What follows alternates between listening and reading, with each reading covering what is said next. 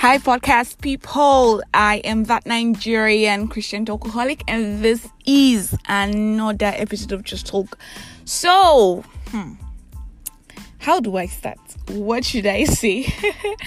so, um, I was having Bible study with someone yesterday, and I mean, we read the book of Hosea, and he asked me a question. He said, it was we read about God's restoration, I think in Hosea 5 and 6, those chapters. And so he's like, um, do you think that there is anything that you will do that you cannot come to God with?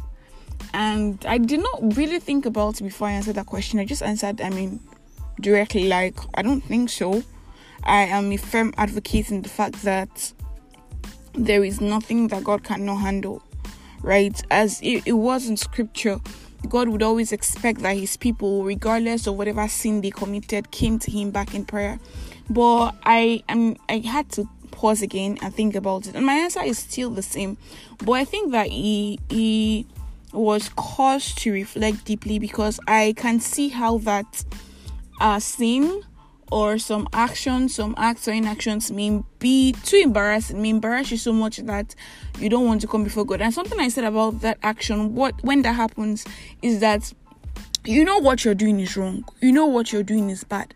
But because you're too embarrassed, you don't come before God and so you stick to that thing and all of a sudden you make that thing an idol. You start to esteem something higher higher than God. Sometimes you esteem your pride your shame, your esteem, how you'd feel when you come before God as higher than God. You don't think Him capable enough to wash away those sins as He promises, and so you keep at it. Like you're like, eh, I mean, I cannot go to God with this, and so instead of stopping, you keep on doing it. Right, and really today I'm just here to remind us that there is nothing that you cannot bring to God in prayer, whether it's a need, whether it's sin. God is the God that restores. And I'm saying this because I think this is something that a lot of Christians need to know at this point, right? And a lot of people who, I mean, you're a Christian, but you think that your walk with God is shaking, right? There's no one time that you cannot come to God about how it is with you. And I'm going to say something that my pastor said in church. Apostle Emmanuel Iren was preaching one day, and he said he had a vision. God showed him a vision. He was trying to talk um, about how that God listens to us every time, regardless of what we've done. I think it was a topic on prayer. We've been doing um we've been doing something on prayer this month. We're talking about igniting our faith, being able to come to God in prayer, right? And he gave this example, this vision that he said he has, he had rather. He said in this vision he saw a man, a guy, a boy, a human being So he would pray and pray and pray and pray and labor in prayer. And while he's praying, he was building so much, he was growing so much. And then he walked away, and the devil came and started scattering what he had built. And he came back again and he prayed and prayed and prayed and he kept on building and he walked away and the devil came and he scattered what he had built and it was just a reoccurring thing now this is not the life of a mature Christian, the life of a disciplined Christian, right? Because I mean, a disciplined Christian would strive for intimacy, a disciplined Christian will not come and go as they please, right? But the reason he shared that vision was just to point to the fact that regardless of whatever it is you've done, regardless of how many times you have walked away, God will always wait for you with open arms. I mean, think about think about the prodigal son, right? he had sinned. His father did not even wait for an explanation. The moment his father saw him coming back, the father did not want to know why did you languish all the money that I gave you? What did you do with it? Did you live a careless life? There were no questions. As a matter of fact, before he began to say, Father, forgive me, I have sinned, the father was waiting for him with arms wide open. The father was instructing people, kill the fattest cow. He was saying, bring this ring, bring this cloth, clothe him. My son who was lost has returned. I'm saying this to encourage somebody. God is a God of restoration. And I don't know why I mean, why I'm saying this, I don't know why God laid it on my heart to say this, right? I was searching for something to say to you today, and God talked to me about restoration. So I'm saying this to you if you have done something that you feel is too big, my God is bigger than whatever it is you think you have done. I'm saying this for myself in the future. I'm saying this for you in the future. If there ever comes a time when you start to feel like, ah, God, I'm too inconsistent. I think this is the way I feel. Own is really not about coming to God with sin or coming to God when I feel I've done something wrong. It's really about the fact that maybe I feel like I've been on fire for a long time and then I start to pull away. And then I start to develop cold feet because I'm like, I mean, God, how do you look at me as the girl who pulls away? And God is saying to me to say to you that it doesn't matter. Now, as I said again, you will not grow intimately with God if you have this attitude, right? You will not mature quickly enough. But it's a fact that God will take you back for every single time that you come to Him. God is a God of restoration. As a matter of fact, you don't even need to start from the ground up again. You will build as you were building before, you will grow.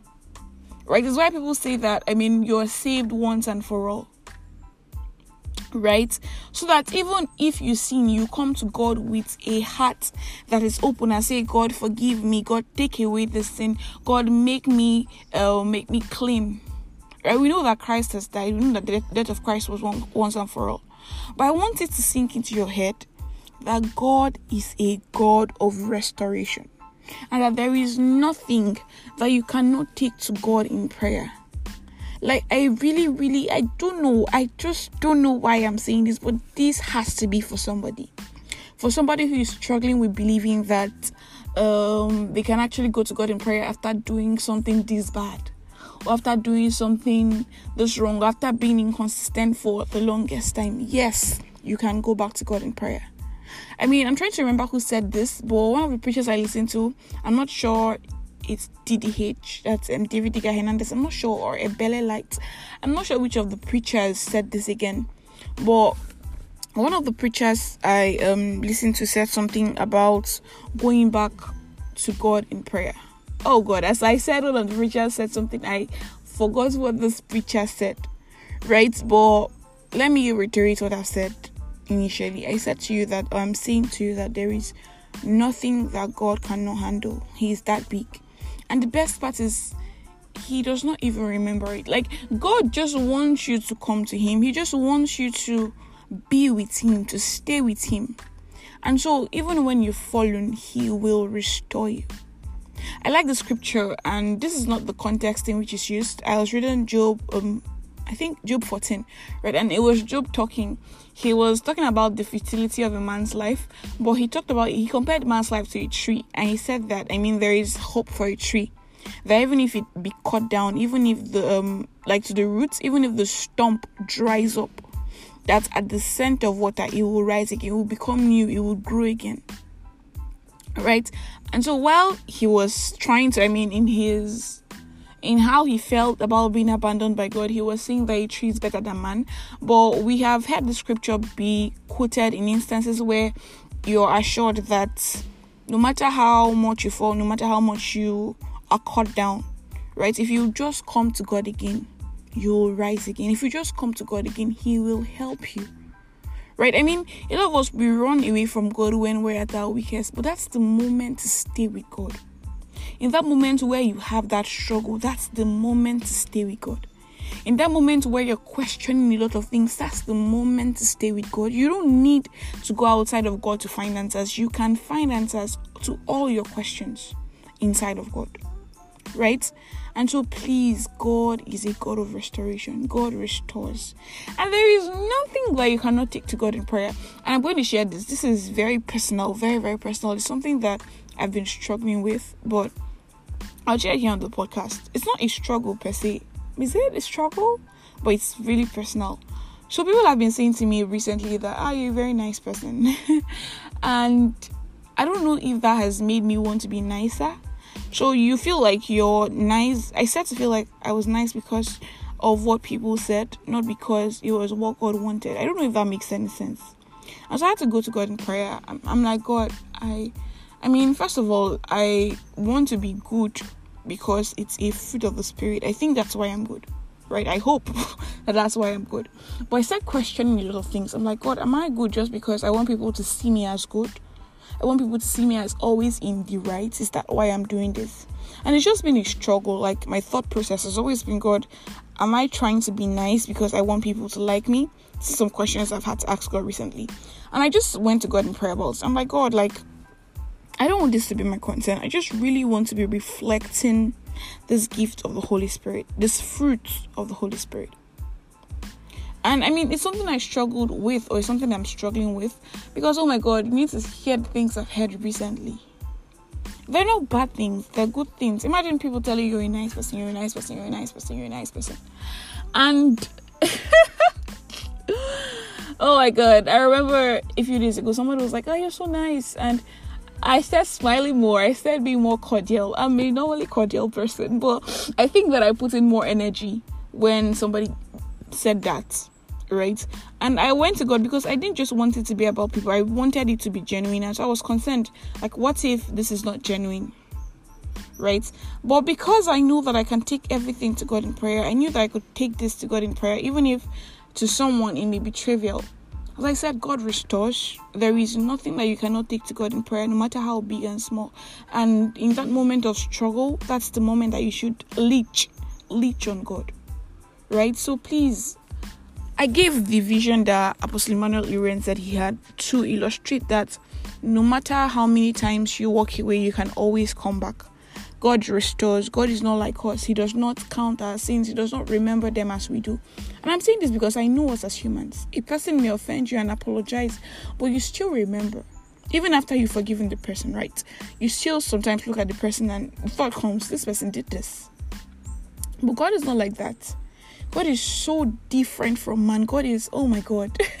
God is amazing. God is big. God is more than you can ever understand. Apostle someone will tell you that there are some things about God that you'll never know on the side of earth. Like you never understand. You how how how do you reconcile that you could do such a bad thing? Men look at you and they say, "Get out to hell with you." You could murder a person, and yet there's a God that can look at you and say, "You are my child." That is how. That is not even a proper description of how deep the restoration of God is seated. So I'm just saying to you that there is nothing that you have done that God cannot bring you out of. God will restore you if you come to Him. I hope that this has encouraged somebody, the person I am speaking to.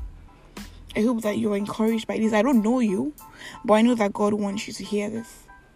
God will restore you if you just trust Him and come to Him. I'm ending here today. I appreciate you for listening. Thank you very much. Thank you for following. Thank you for I mean, being with me on this journey, right? Thank you for also following the video series. I see how consistent some of you are. The comments, the likes, the shares. Trust me, I am not ungrateful. I am thankful that I have friends. I have a community. I'm always excited when I see someone say, I know you, you're Chimdi that does the podcast, even when we've never met before. Thank you. I think that it's because people share this podcast that people who are not within my reach are able to hear. So thank you. I am not ungrateful. I appreciate all that you do.